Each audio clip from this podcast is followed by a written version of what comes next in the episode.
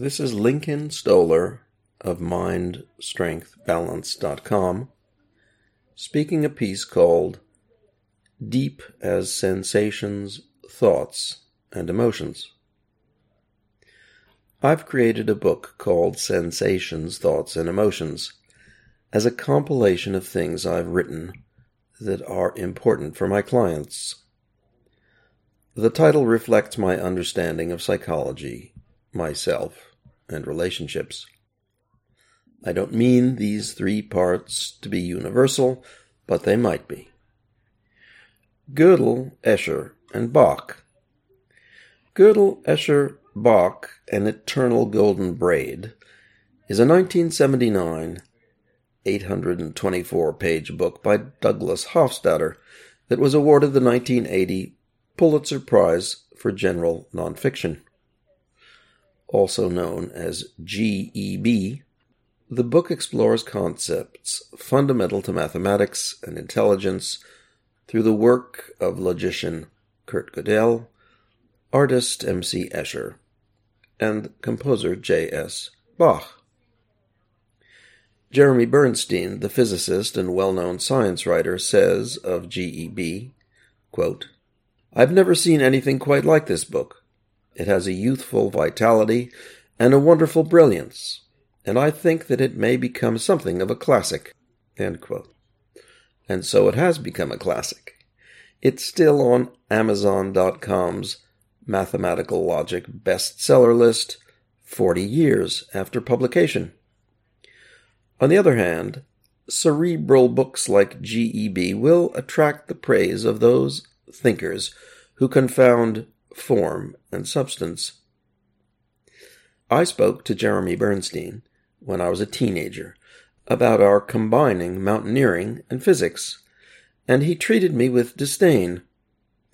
His praise of G.E.B. affirmed his self importance. Hofstadter's book attracts the presumptuous by its aloof nature. A reviewer on indigo.ca, who gave the book five stars, said, quote, an anomaly in the realm of books. This title manages to combine art and science, while taking excursions into Zen Buddhism, psychology, computer programming, and number theory. All of these topics are treated in great depth, yet presented in a light-hearted and humorous manner. I always skip the praise and go to the worst reviews, because those critics explain themselves. Barbara, a voracious reader on Goodreads.com who gave GEB one star, said, quote, This book told me something about intelligence. The smartest thing to do is to avoid this book's overly lengthy babblings of a self important graduate student who is way too impressed with himself. It took this guy over 700 pages to illustrate by analogy his not particularly novel theory, which he sums up, finally, as follows Quote, My belief is that the explanations of emergent phenomena in our brains, for instance, ideas, hopes, images, analogies, and finally consciousness and free will, are based on a kind of strange loop an interaction between levels, in which the top level reaches back down toward the bottom level and influences it, and while at the same time being itself determined by the bottom level. To which Barbara comments, Duh. GEB reminded me of the supercilious scientists I've known, and there have been many. Hofstadter seemed to have all the deeper mysteries figured out. At the time, I was not sure, but after half a century of study, I am certain his unification is misplaced. There are scientists who crave certainty. These people create an exclusive community who feel themselves to be priests of knowledge. This may change with the current trend toward greater diversity and inclusion, but it has not happened yet. The consummation of the artistic or logical experiences are not fully achieved in the works of Gödel, Escher, or Bach. Escher's work is easily accessible, more so than that of Bach. I spent years as a guitarist studying Bach pieces. I assure you that you cannot even hear the full structure of these pieces unless you study them. Gödel's work you cannot hear or read at all, as it's extremely technical. These practitioners perfected their art within their domains, but they struggled for spiritual completion without success. Many disagree and celebrate these works for their ethereal perfection. These people embody the same incompleteness. Gödel, Escher, and Bach were geniuses, corseted by a limiting rationality. Gödel's famous theorem roughly said that no systematic approach can ever fully explain itself. The systemizations of Escher in art and Bach in music illustrate this in their respective fields. None touched the chaos of Picasso, Beethoven, or Echo and the Bunnymen, but instead controlled it. And in the end, Gödel, the most logical of them all, became psychotic and killed himself. S T E. I didn't write sensations, thoughts, and emotions with GEB in mind. My book is a selection of 57 blog posts written on diverse topics over the last 10 years. It was only in assembling the book that I organized the posts into these three dominant topics. Body, intellect, and feeling play important roles in my life, as they do in the lives of my therapy clients. When I introduce my approach to counseling, I cast it in these terms. After first tuning into my client's perspective, I clarify these aspects in their lives. Many people are stuck experiencing life in one of these modes. We are encouraged to become specialists. But self awareness must be broad in a varied world. We are trained in reading, writing, and arithmetic, but not love, hate, and indifference. What people see as problems are symptoms. Relationship struggles, substance abuse, negative behavior, and damaged self image are symptoms, and I encourage clients to look beyond them. Even though these are the causes of trouble, they are not the problems. They're attempts at solving deeper problems which center on personal meaning and sense of value. My clients struggle to reconcile aspects of themselves. I believe we must accept them all. Advocating unity is a cousin of advocating normalcy. It's not scientific, and it's not healthy. After assembling sensations, thoughts, and emotions, which we'll call STE, I was reminded of GEB. I reject GEB's rationalism as a solution in the same way that I reject people's troubles as problems. Logic, art, and music are symptoms of intellect, not solutions to universal questions. It's the deeper questions that I'm approaching in STE. Art and science, like addiction and indifference, are coping strategies. They are an effort to find a greater understanding. That's why these non solutions and non problems are often found together. Quote, Music is testimony of the self, or the world of the self. It is done for art, capital A, for the inner spirit, for the memory of the persecuted, to expose the existential anxiety of it all, etc.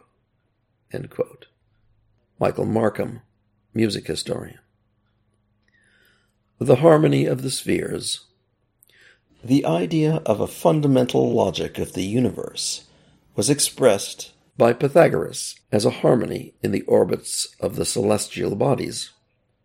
The idea was reiterated by the astronomer Johannes Kepler in the 1500s. Quote, Plato described astronomy and music as twinned studies of sensual recognition, astronomy for the eyes, music for the ears, and both requiring knowledge of numerical proportions. From Wikipedia, Musica Universalis.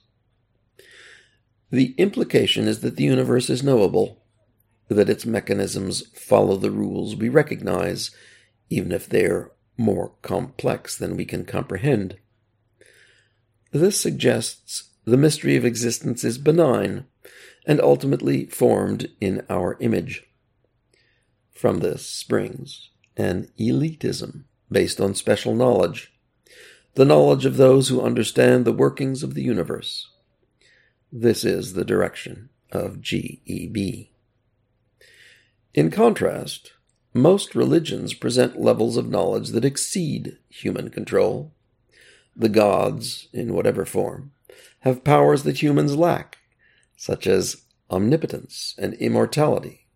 And while I'm not religious, I find that imagining beyond what's possible to have greater potential limiting ourselves to what we're currently able to understand leads to the repetitive behavior we see all around us.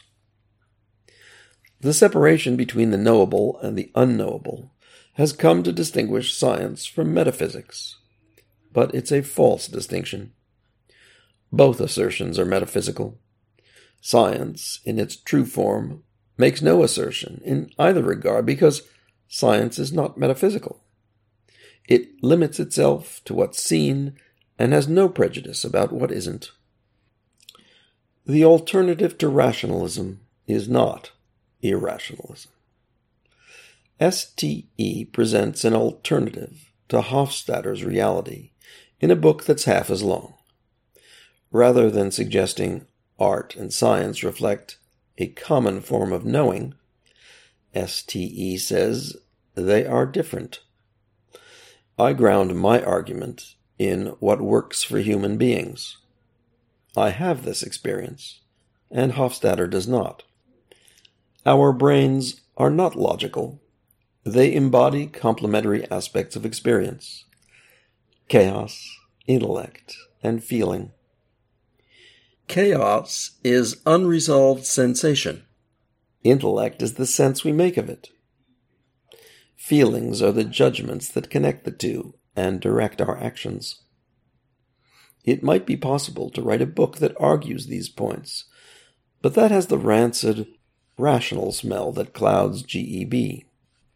STE is a compilation of related observations.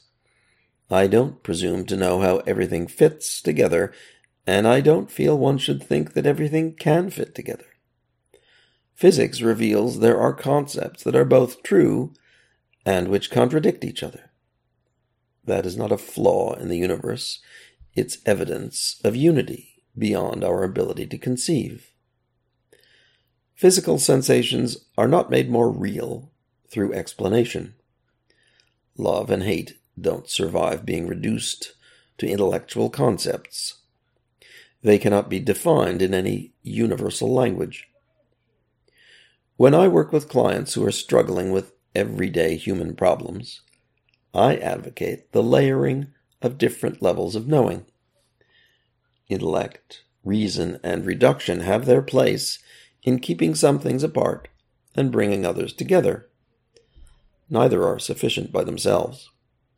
We need to embody divergent ways of knowing and be at peace with them. Our sensory experience is uniquely subjective. We can share the same experience, but we can't have the same experience. Our emotions do not reduce to the clockwork perfection of engineering or logic. Emotions create a path that parts the seas, but their structure is unstable, and that is their beauty. Without instability, our universe would not exist. I need your endorsement. STE is ready for publication, but I need reader endorsements to put on the back cover. If you'd like to see the book and offer an endorsement, let me know, and I'll send you a digital copy, complete except for your comments and the ISBN number, which has yet to be assigned. And if you're a paying subscriber, or become a paying subscriber, and I can use your endorsement, then I'll send you a free printed copy. If you'd like to read this piece, print it, see its pictures, and follow its links to the full version of GEB or STE, then go to my website at mindstrengthbalance.com and you'll find it on the articles page titled Deep as Sensations, Thoughts, and Emotions.